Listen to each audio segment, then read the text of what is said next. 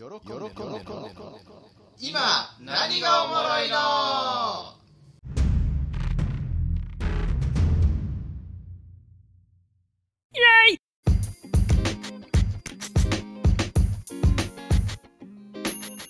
皆さんこんにちは。喜んでです。いつも私のポッドキャストをお聞きいただきありがとうございます。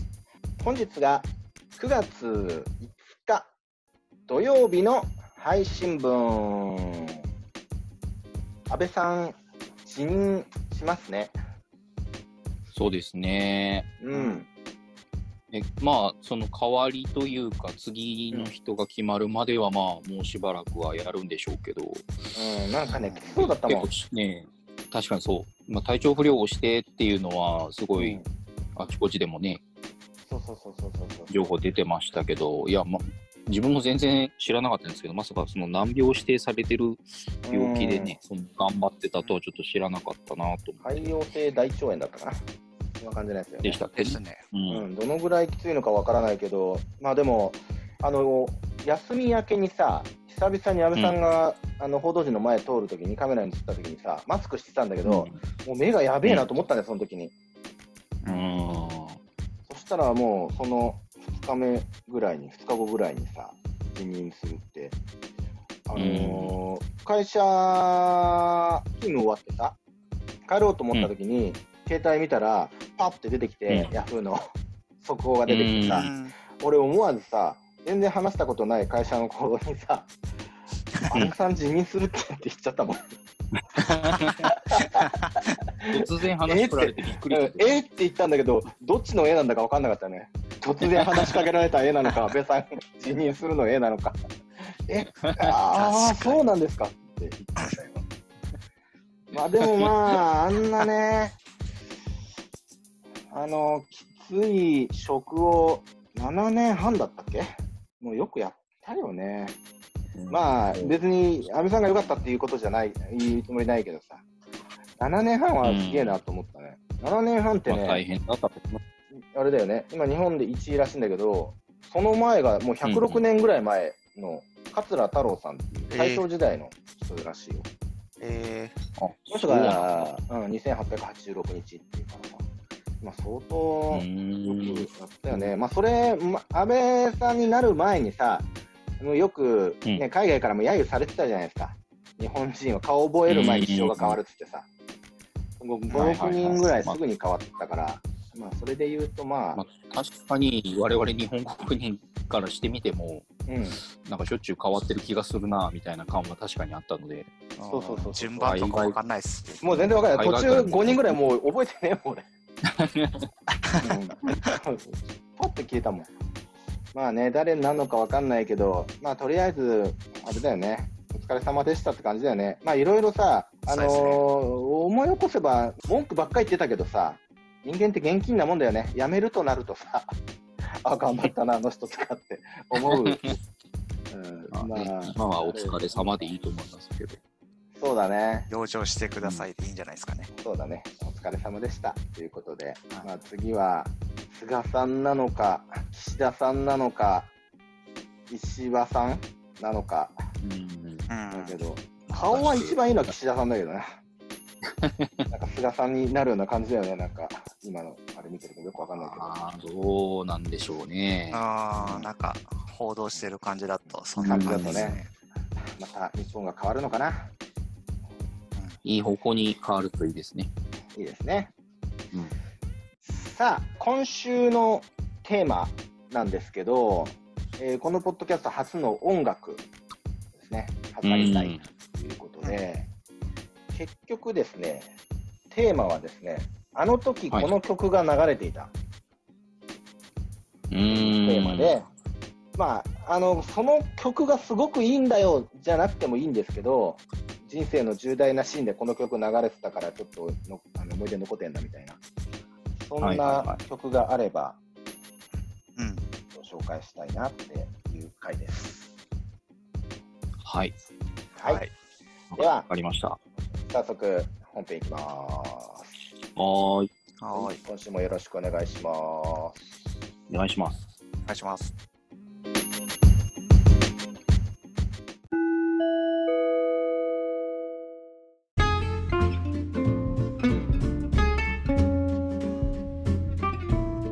あのお二人はさ音楽をね、はい、聞くとき、うん、もしくはこの曲が好きだっていうね、うんきになる決め手って何ですかね？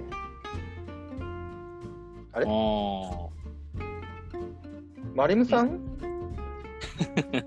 マリムさんは？あ気配が消えましたね。はい、そうなんです。すみません、芝居見てて。本当に申し訳ございません。えっとですね、ちょっとトラブルがございまして、トラブル。はい。これ我々のあのポッドキャストっていつも、まあ大体水曜日にやりますよね。水曜日か木曜日に。まあ、水木が多いですね。うん。今回、あの、水曜日にやったんですよね、レコーディング。やりましたね。はい。オープニング、本編、エンディングで撮りました。はい。で、かなり話し込んだよね。結構ね、で ね、結構盛り上がって話しましたね。本編撮れてなかっ。レコーディングしたよね、でもね。。みたいになってますね。ただ雑談したみたいな。そうなんですよおかしい。バッチリ撮ってたはずが、なぜか本編だけ撮れてなくて、もしかしたら私がレコーディングボタンをし忘れてたのかもしれないんですけど、うんうん出うん。てなくて。まあ、原因はよくわかりませんが。それでね、マリムさんは、まあ、それで今日は金曜日に改めて収録をしてるんですけど、今日はどうしても忙しいということで、はい。そうですね。仕方がない。オープニングとエンディングだけ、本当にマリム申し訳ないね。まあ、もうこればっかりはね、トラブルなんて仕方がないですね。今日は撮り直して、はい。はい。どうしようかね。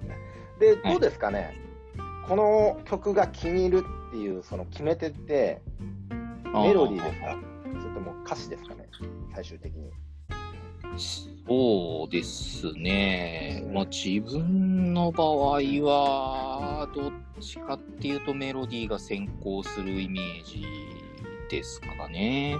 うん、まあ、普通メロディーがそうかな。うん、メロディーが好きで、こうパッと耳に残って、うんで、好きで繰り返し聞いてて、そのうち歌詞がこう意味を持ってくるというか、ちゃんと言葉としてこその歌詞の意味が分かるようになるとかね、なるほどね。っていう風になっていく方かなと思いますけど、あ最終的には歌詞もちゃんと見るの？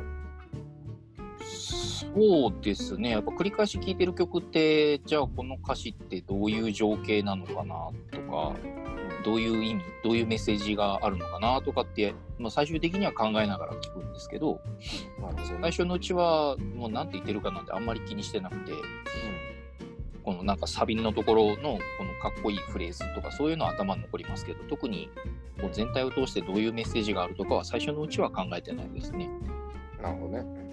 うん。まあ、リムさんもそんなこと言ってたな。マリムさんがですね、言ってたのが、うん。えーと、何でしたっけね、あの、子供の頃に、牧原マッキーね。マッキー、まあちょっといろいろと話題だったマッキ2回もいろいろあったよね。もっといろいろあったな、なんかいろいろ。う、いろいろあったんですけども、うまあそのマッキーの、子供の頃にそのマッキーの、あの、もう恋なんてしない、ん。あの、どっちだかわかんない曲だよね。もう恋なんかし恋なんいなんて言わないよ、絶対。どっちってなるやつよね。そうそう否定、二重否定みたいなのの例で、国語の授業で使われたことがあるみたいな話を聞いたことありますけど。そうなの？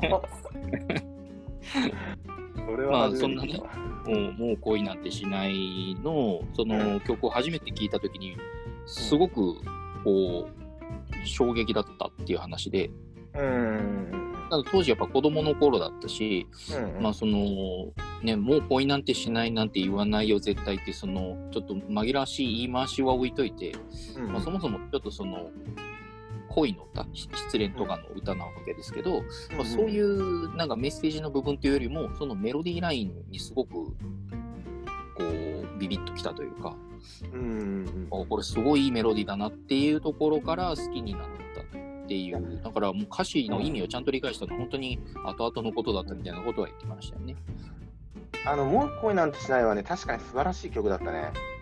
まあ私も聞いたこと、まあ私はあんまりその音楽を聴くっていう方ではないんですけど、うん、それでも聞いたことが、そのサビのフレーズ、その歌詞もそうですけど、メロディーラインとか聞いたことあるぐらいだから、まあ、じゃ実際その流行ってたっていうかね、人気もあった楽曲なあの、うんうちのばあちゃんのうちさんが真似してたよ。そう。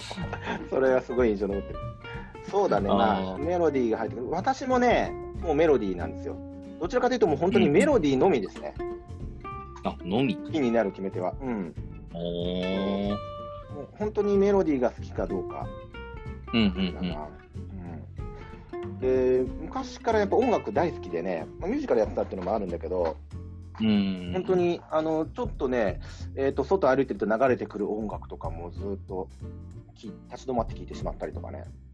ああ、なんか街中で流れてる曲ってなんかね、こう耳を澄まして聞くことってあんまりないような気がするんですけど。でもね、入ってくるんですよ。スーッと入ってきちゃうんですよ、僕、音楽は。へでね、うんあのー私のね、この時この曲が流れてたの、まあ、第1番目はね、ーうんうん。竹内まりやさんのね、はい竹内まりやの曲駅。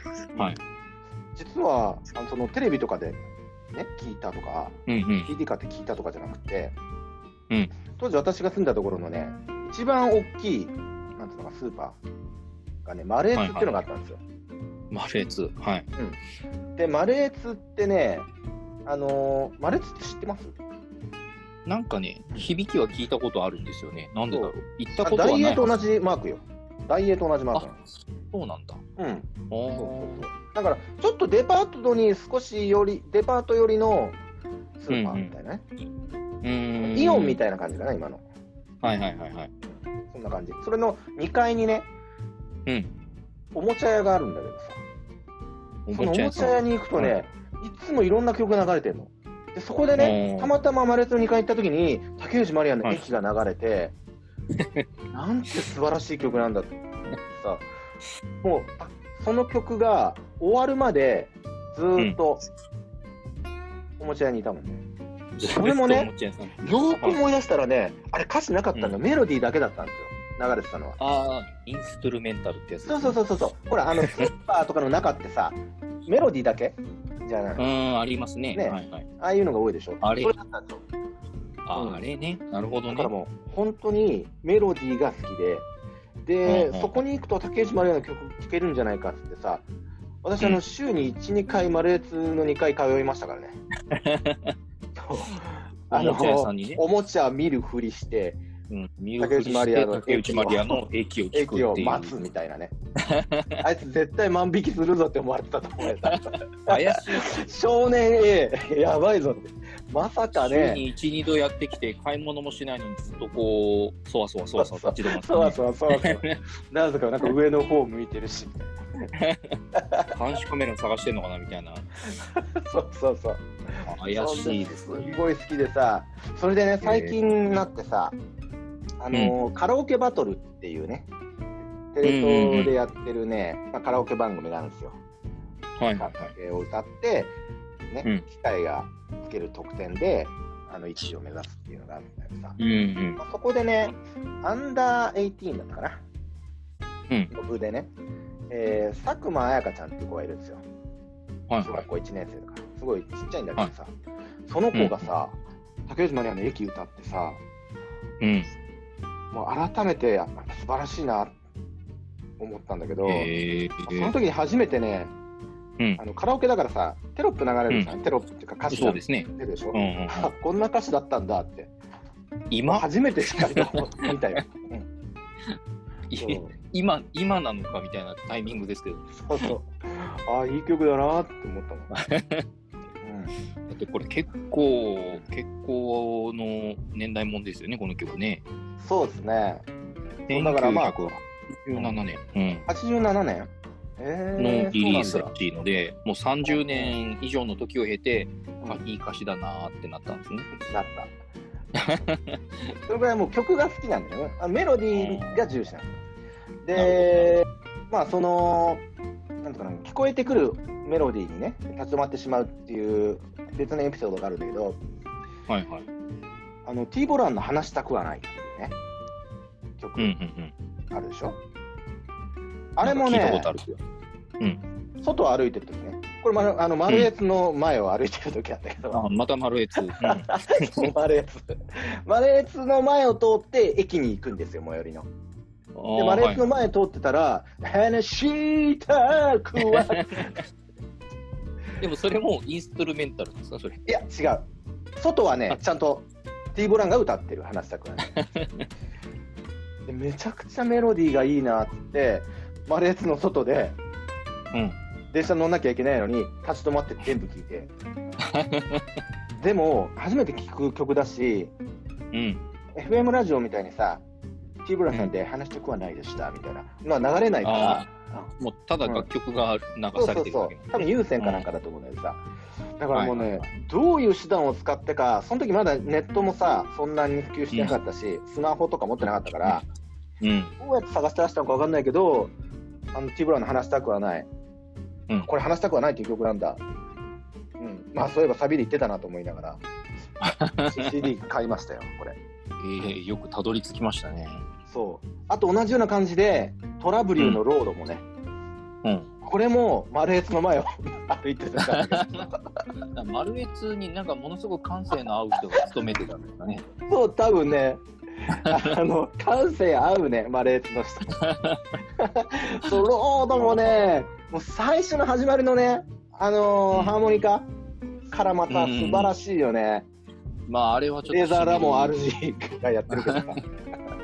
丸越ね。丸越、あの、認識を確認しておきたいんですけど、丸越はタワーレコードとかじゃないですよ。違いますね。違いますよね。スーパー違いますよ。違いますよ。なんならマレーツ CD 売ってなかったような気がするし、ね。こんなところに曲を聴くためだけにやってくる。なるほど、買い物してほしいですね。この時これが流れてたっていうのがね。あともう一つね、ちょっと私のね、なんていうのかうんな、ターニングポイントか、人生のターニングポイントで、この曲流れてたっていうのがあるんだけど、うん。はいはい。私、アメリカに行ったでしょ。そうですね。うん、小学校5年生終わったぐらいのタイミングでアメリカに行ったんだけど、うんなんかほら、あのー小学校の途中からアメリカに行く、海外に行くとかってなんかかっこいいじゃないちょっとね、うんちょっとかっこいいですよね、それね。なんか漫画のなんか主人公的な感じのエピソードアメリカに転校するんだって結構そうそうそう。人生で一度は行ってみたいです。そうよね。いや、メール書いてくれよなって言って。まあでもやっぱりさ、英語喋れないし、うん不安でもあったんですよ。でしょうね。うん。うん。で、不安だろうなって、俺のことを思ってくれたのかさ、俺の友達ですごい仲良かった、ブルキノってやつがいるのよ。ブブルキノ？ブルキノ？うん。うん。ずいぶん変わった五感って言うんだよさ。うん。あ、ニックネームね、これ。うん、そう。の。新井ブルキノって名前じゃないから。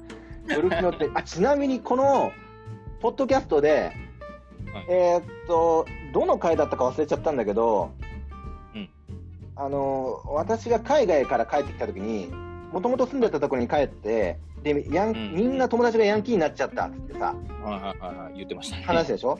で、編入の当日、職員室にガラガラって入ってきて、ヤンキーがそろーっと入ってきてさ、あーっつって一番最初に話しかけてくれたヤンキー、それブルキノ。なんですよ。そのブルキノがね、うん。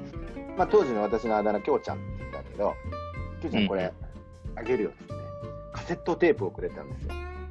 おお、カセットテープですよ。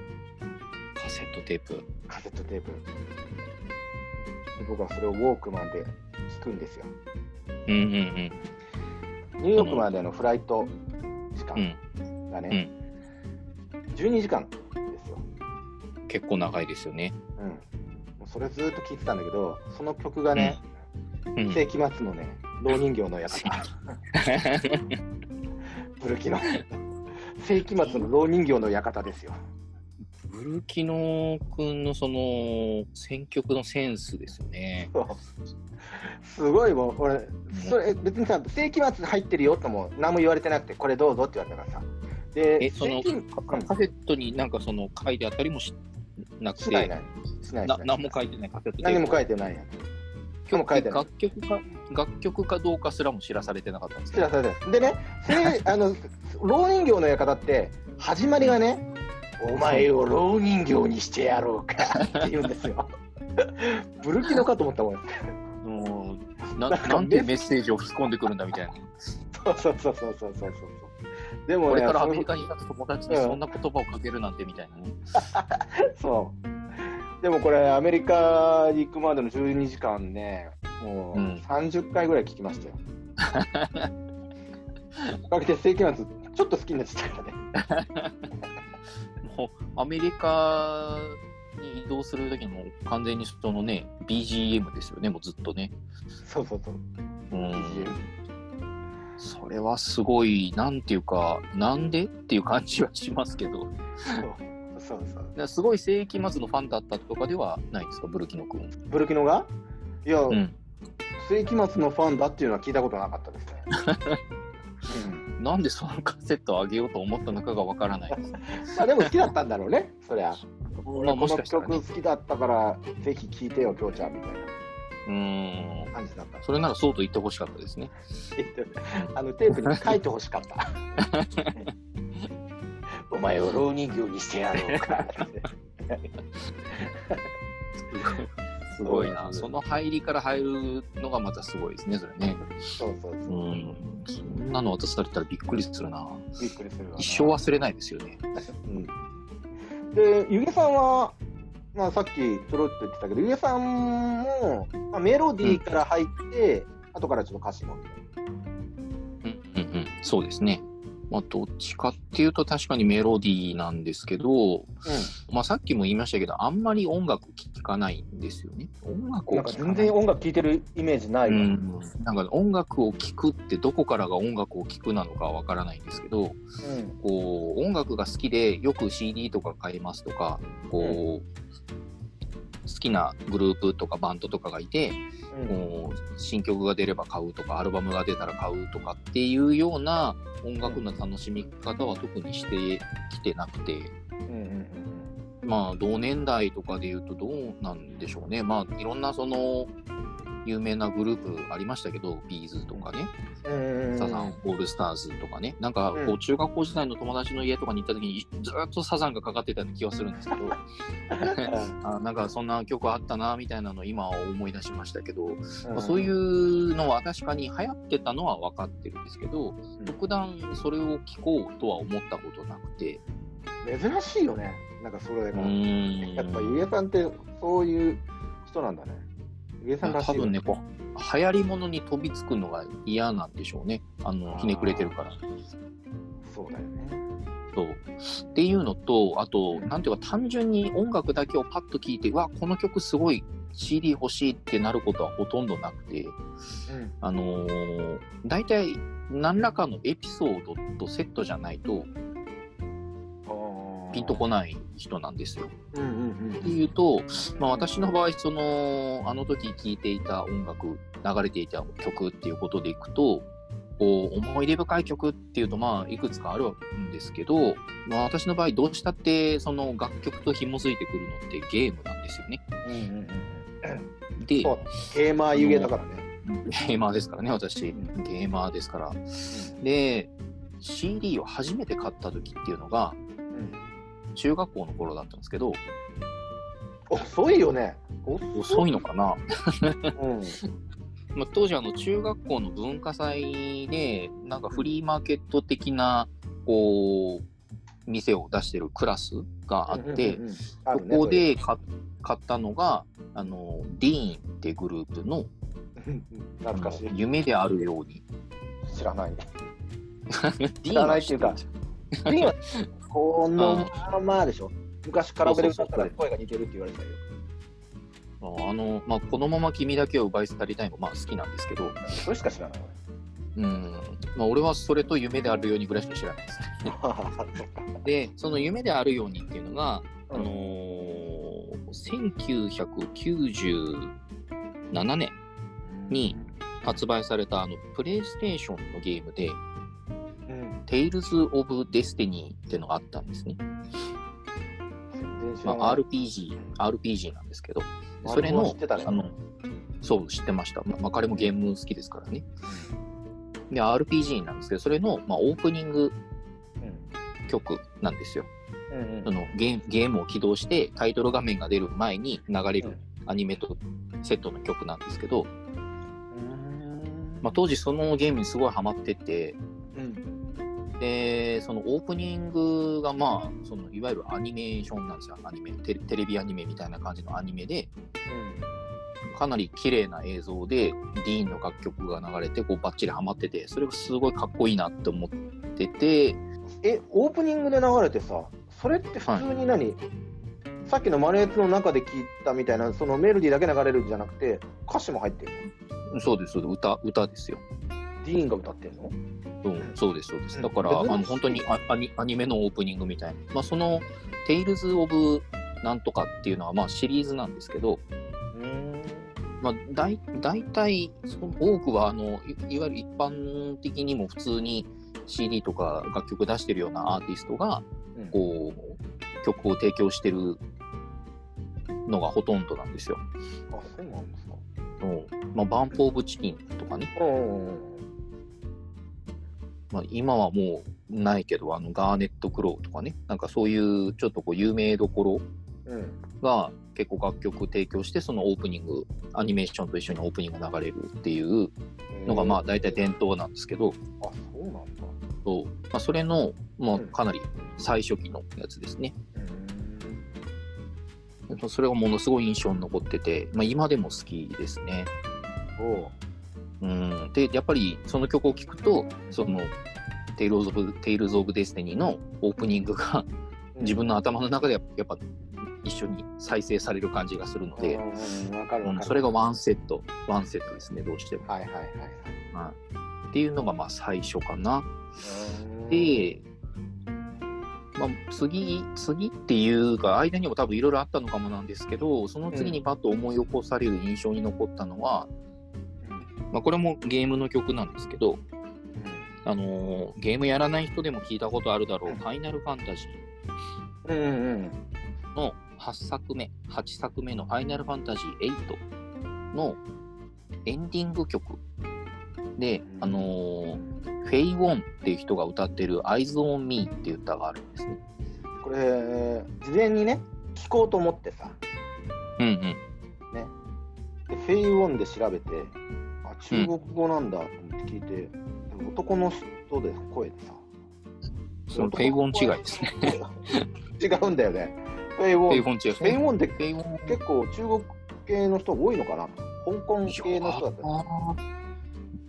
女優もいたね。私は、うん、その女優さん、女優で歌手のフェイ・ウォンさんしか私は知らないんですけど、フェイウォンって世の方のカタカナで男性が出てくるから。匿名あの中国語で書いてあるから。じゃあ多分違うやつだな。うん中国語で Eyes on Me って書いてあるのかなって思ったもんね。この曲かなと思って。多分違うやつですね、それね。うんはまあ、その後マリムさんがね、あのうん YouTube のリンク送ってくれたけど、見たけど。い。うんうん。そう、そっちが正しいやつです。そうそう。で、まあ、それがものすごい印象に残ってて、っていうのも、あの、当時としては、ものすごいグラフィックが綺麗なゲームだったんですよ。うーん。で、まあ、その特にエンディングね、もういろんな旅を経て物語が終わる、そのエンディングのムービーの最後の最後でその曲がかかって、もうめでたしめでたしで終わるわけなんですけどあ、れ、エンディングなんだ。エンディングなんです。あまさに本当映画の最後みたいだね。そうそうそう。タイタニックそうそう、ちょうどね、時期的に多分タイタニックが公開されてちょっと経ったぐらい、あ、そんな時期か。多分1、2年はちょっと経ってるとは思うんですけど、うん。こう、多分そのブームというか、タイタニックって言葉自体はすごく有名だった時期だと思うんですよね。うんうんうんうん。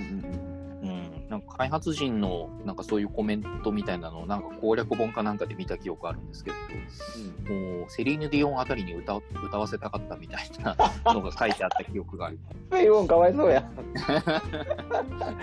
あでもまあ、ちょっとどどうだったか、どういう経緯でフェイ・ウォンさんになったのかはちょっと詳しく忘れちゃったんですけど、セリーヌ・ディオンっぽかったわ。うん、ちょっとぽい、う言われてみればぽいなっていう、後後から言われてみればぽいなって感じですけど、うんうんまあ、その当時、そのグラフィック本当にすごくて、何度エンディングを見ても何度曲を聴いても鳥肌が立ったなって記憶がありますね。えー、まあ何度もやるんだ。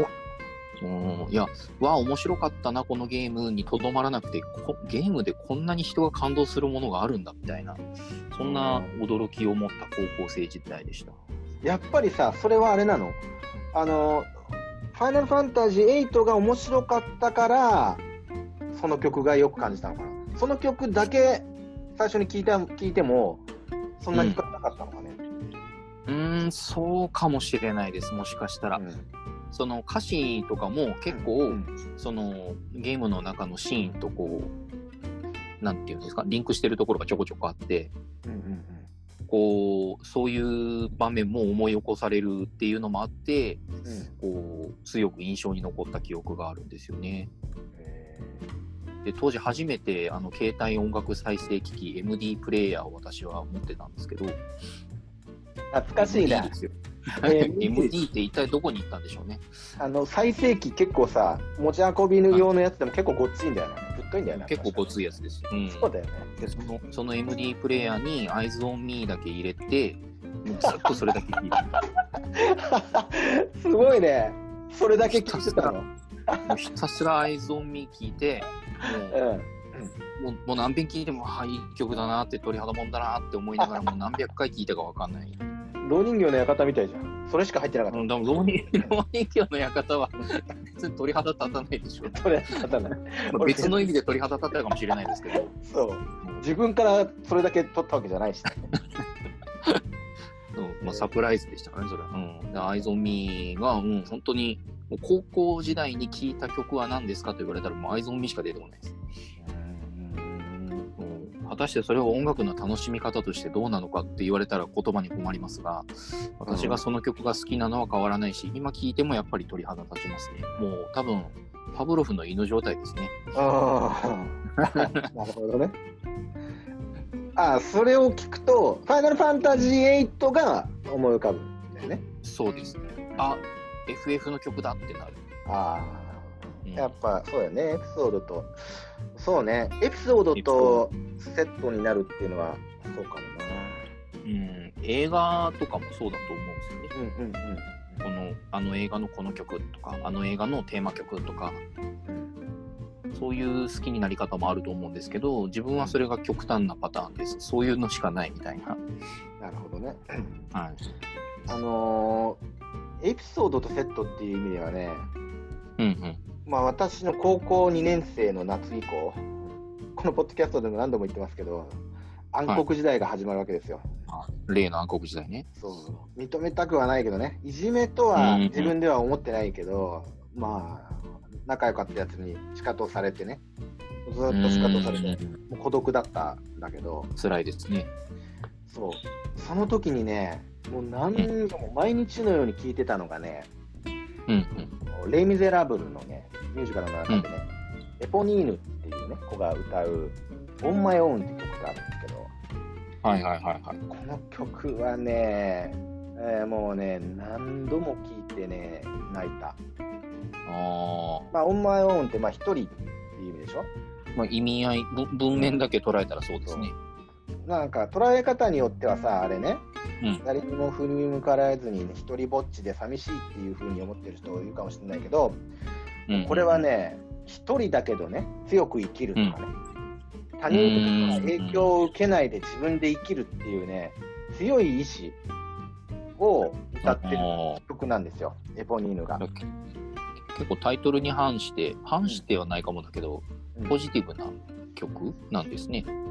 そうだね、ううんん、そうだね、決意前向きというか、うん、力強い感じの。うん、この曲がね、大好きでね、まあ、うんうん。もともと私、あのーミュージカル、昔から好きで、ブロードウェイを小さい頃から見てたからさ、はい。でブロードウェイの中でもレイ・ムズラブルは大好きで、ああ、ブロードウェイのレイ・ムズラブルはもうね、えっと、4回ぐらい見に行きましたからね。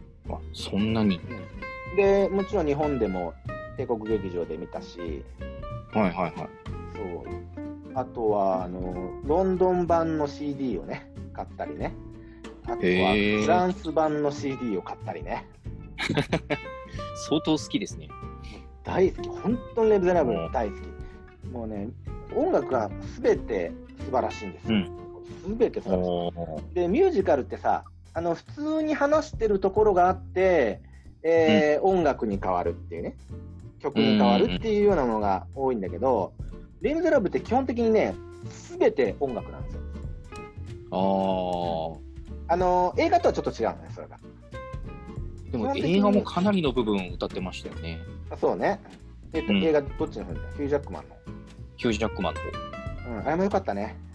あれも良かった。あれも良かったというか、私はあれしか知らないんですけど、うん、ヒュージャックずマン。っと歌ってるなって思った。ずっと歌ってたね。ヒュージャックマンうまかったよね。いやー、やっぱヒュージャックマン歌うまいですね。あ、もともと舞台だもんね。あの、アン・ハサウェイもともと舞台だからね。ファンティーネとか、あはいはいはいアン・ハサウうんェイと、アマンダ・セイフランドとかね。うん。あちなみに、あの、ジャベールね。ジャベールうん。あれ、ラッセル・クロウだっつうのがね、あれはあれでよかったけどな。そうですね。そう、賛否あるんだけど、俺は結構好きだったね。うんうん。あんなラッセル・クロウがあってもいい。ちなみに、うんうんあの、俺が見た帝劇のラス、あのージャベールはね、村井邦夫さんがやったんだよね。へえまあ、あれだけの大御所でもね、うんあのレイ・ミゼラブルって全役オーディションなんですよ。そうなんだ。オファーで出るとかじゃなくて、オーディションなんですか？全役オーディション。村井邦夫も何回も落ちたって言ってたから。ああ、厳しいんだ。そうなんですよ。でもね、あの映画良かったんだけど、うん。映画だとね、エポニーヌがね、うん。あんまりスポット浴びないのね。そうですね。どうしたってジャンバルジャンと、うん。アン・ハサウェイとコゼット。うん。そうそうそうそう。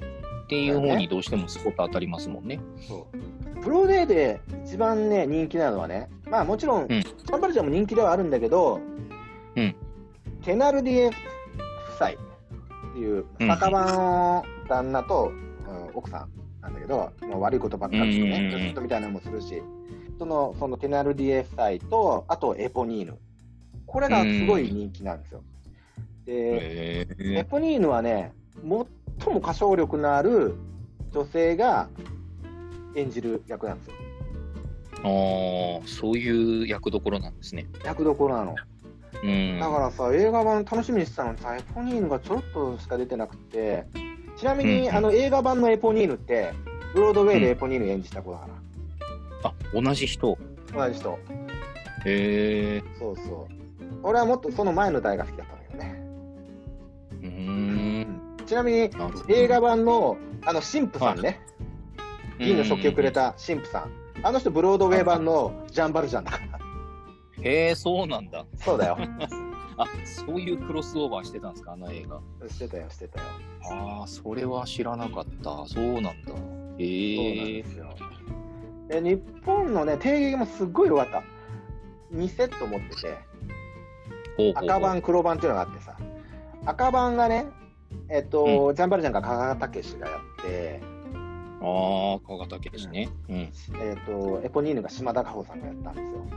うんうんうん。もうミュージカルの中じゃもう島田果穂って言ったらやっぱすごい人だから。なるほどねジ。ャンバルジャンも良かった。でちなみに、あの、定劇堂の、あの、レ・ミゼラブルの青版、青 CD 版はね、滝田栄夫さんがやってうーん。ちょちょっとね、あの育ちのいいジャンバルジャンみたいな私的にはちょっとあんまり良くない ああ、なるほど。そこはまあ好みが分かれるとこですね。そうでファンティーヌは岩崎宏美がやったんだよね。素晴らしかったんだよね。へえ。そう。もう本当にレ・ミゼラブル大好き。その中でもやっぱオンマイオン。もうぜひね、あの、レ・ミゼラブル見てほしいわ。あまあ、見たんでね映画をね。でも、まあ、映画はね、見ましたけど、でも、オンマイオン、多分歌ってたはずですけど、歌ってたよ。もちろん歌ってたよ。うんうん、そうそうそう。ただやっぱ、スポットの当たり方なのか何なのか、ちょっと印象に残ってなかったですね。あそうなの。この曲あったんだな。のーそれまでの話で、エポニーヌにスポット浴びてないから、そのオンマイオン歌ってる時のエポニーヌのね、辛さとかね、決意とかね、そういうのが全くわからないわけよ。うんうんうんうん。だから流されちゃうんだよね。ああ、なるほどね。だからその舞台版を見たことがある人はうん、わかるんでしょうけど、そうそうじゃない人の目線からすると、うんまあ、そうもなるんでしょうね。そう印象に残りにくい。うん。そうぜひ舞台のうんうん。レミタラブル見てほしいわ。今もやってるからね。ちょっと機会があったら見たいですね。あの博多座にも来ますよ。ああ、博多座で見れるのか。見れるよ。まあ、高いけどね。ミュージカル今ミュージカルってね、3000見たことないんで。あ、高っ高いな。うん、高い高い。ね、一、ね回ちょっと経験として見てみたいです。それでね、まあ、そのエピソードとセットでのレ・ミゼラブル暗黒時代のそのオンマイオンがあって、うんうん、うんでそこからね、また続きがあってね、その暗黒時代から少しずつ抜け出していく、うん。あの演劇をね、にのめり込んだ時期があってね、うんうんうんそうまあ、演劇に逃げ込んだっていう感じではあるんだけど、うん。ああ、なるほどね。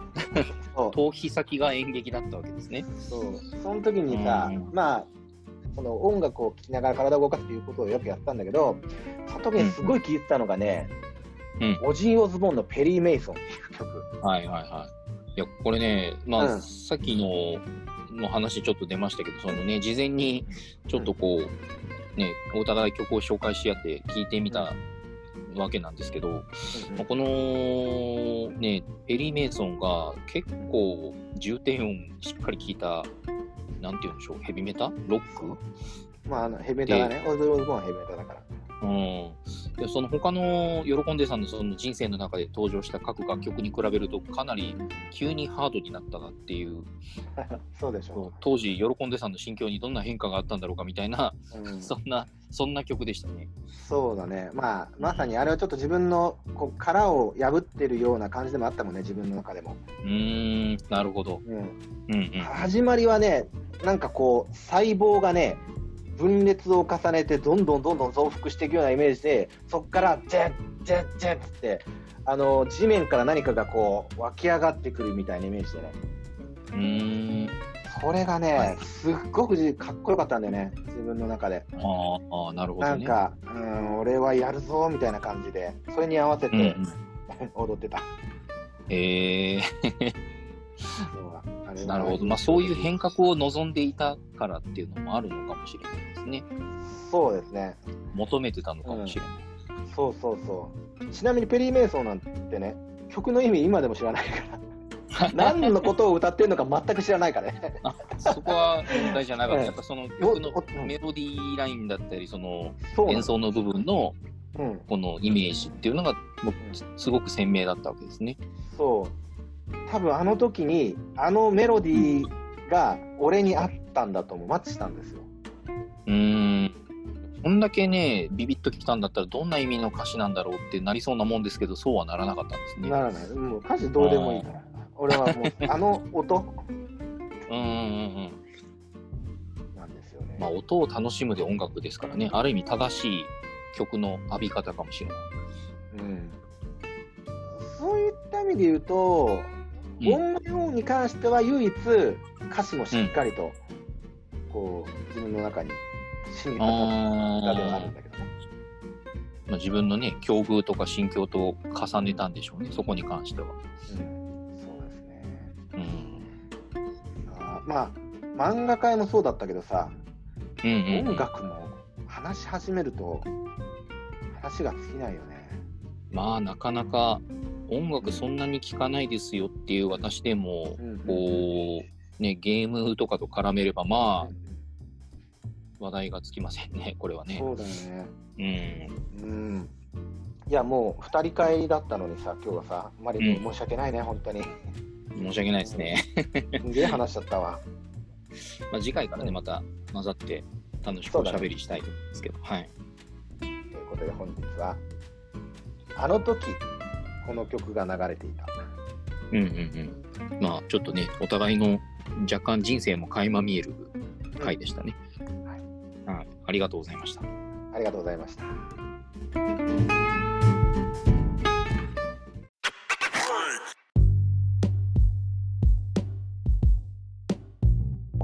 人とも楽器はやります？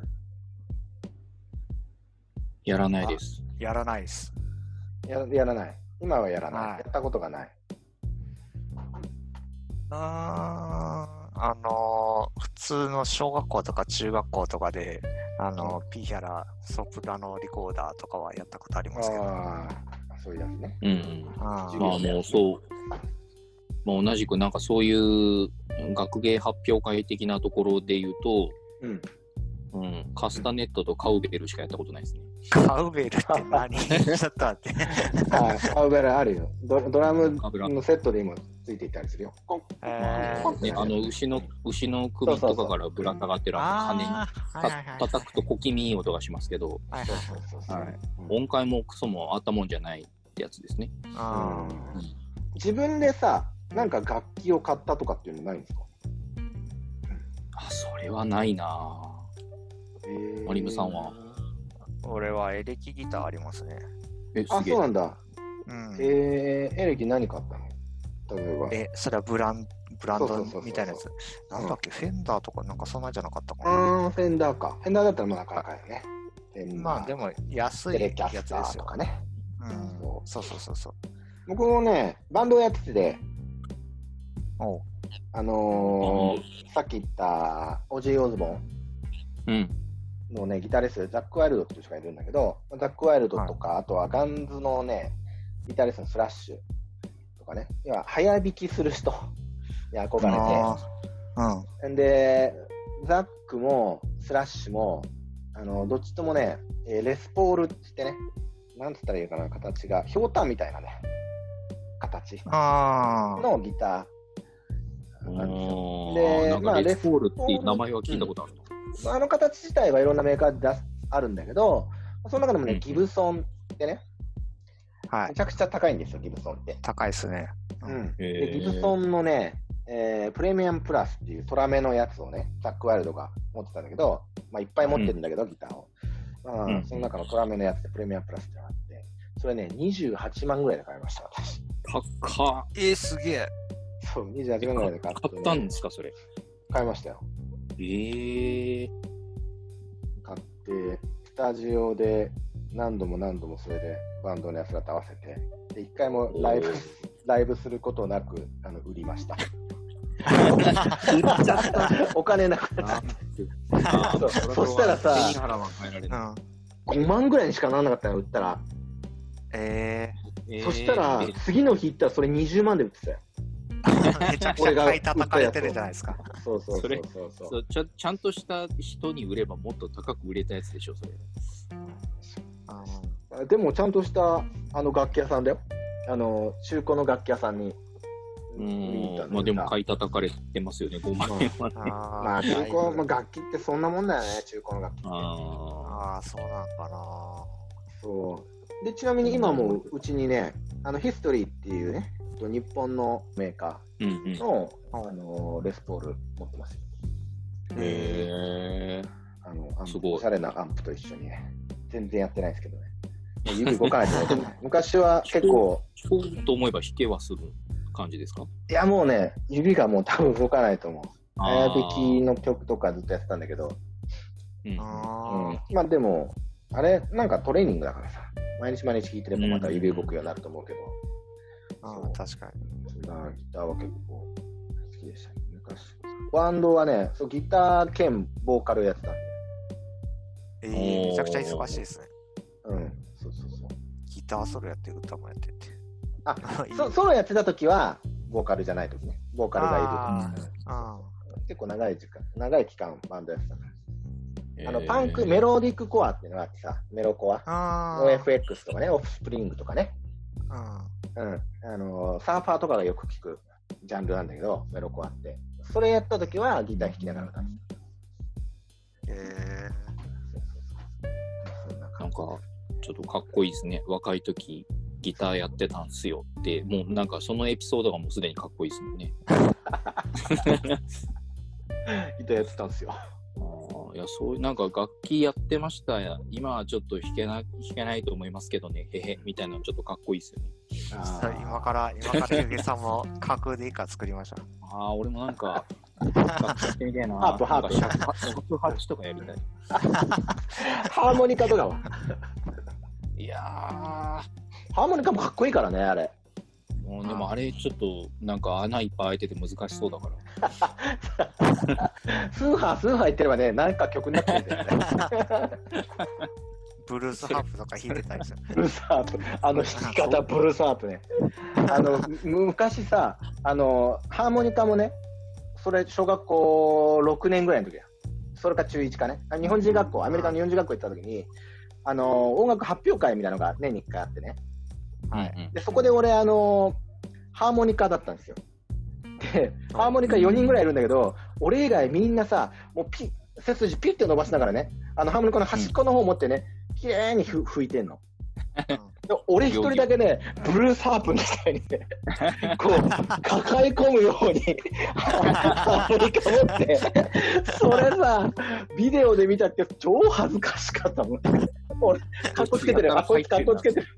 そう。あれもねあれね、、なんかハーモニカ食べてるみたいですよね、あれね。そう。親に言われたよ。あんたなんであんな弾き方してたの一人だけ。めちゃくちゃお腹空いてたか、いち早く思春期になったか、どっちかじゃん。そうだね。ちょっと長渕剛も真似してたのもあるんだけど。ああ、なるほど。ちょっと思春期ですね。うん思春期だよね。面白いね。ということでね、音楽楽しかった。来週はアニメだよ。アニメですね。アニメでうんす。。アニメなんだけど、アニメもやっぱりありすぎてさ、うん。うん。うん。うん。ね、どっちかっていうとね、アニメに関しては、一周一つのアニメああ、なるほどねで話。したいんですよ。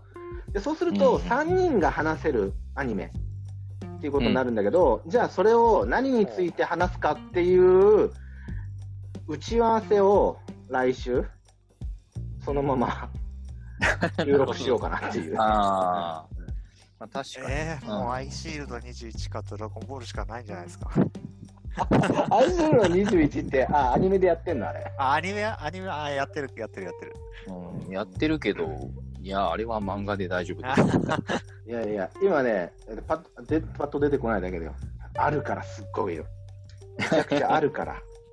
忘れてるのまあね、いっぱいあるから。喋ってればね、自然にまた出てきますよ。だね。じゃあ、まあ来週は、そんな感じで、どのアニメをわかりました。掘り下げるか、議論する回ということで、皆さんどうぞお楽しみに。また来週。また来週。また来週。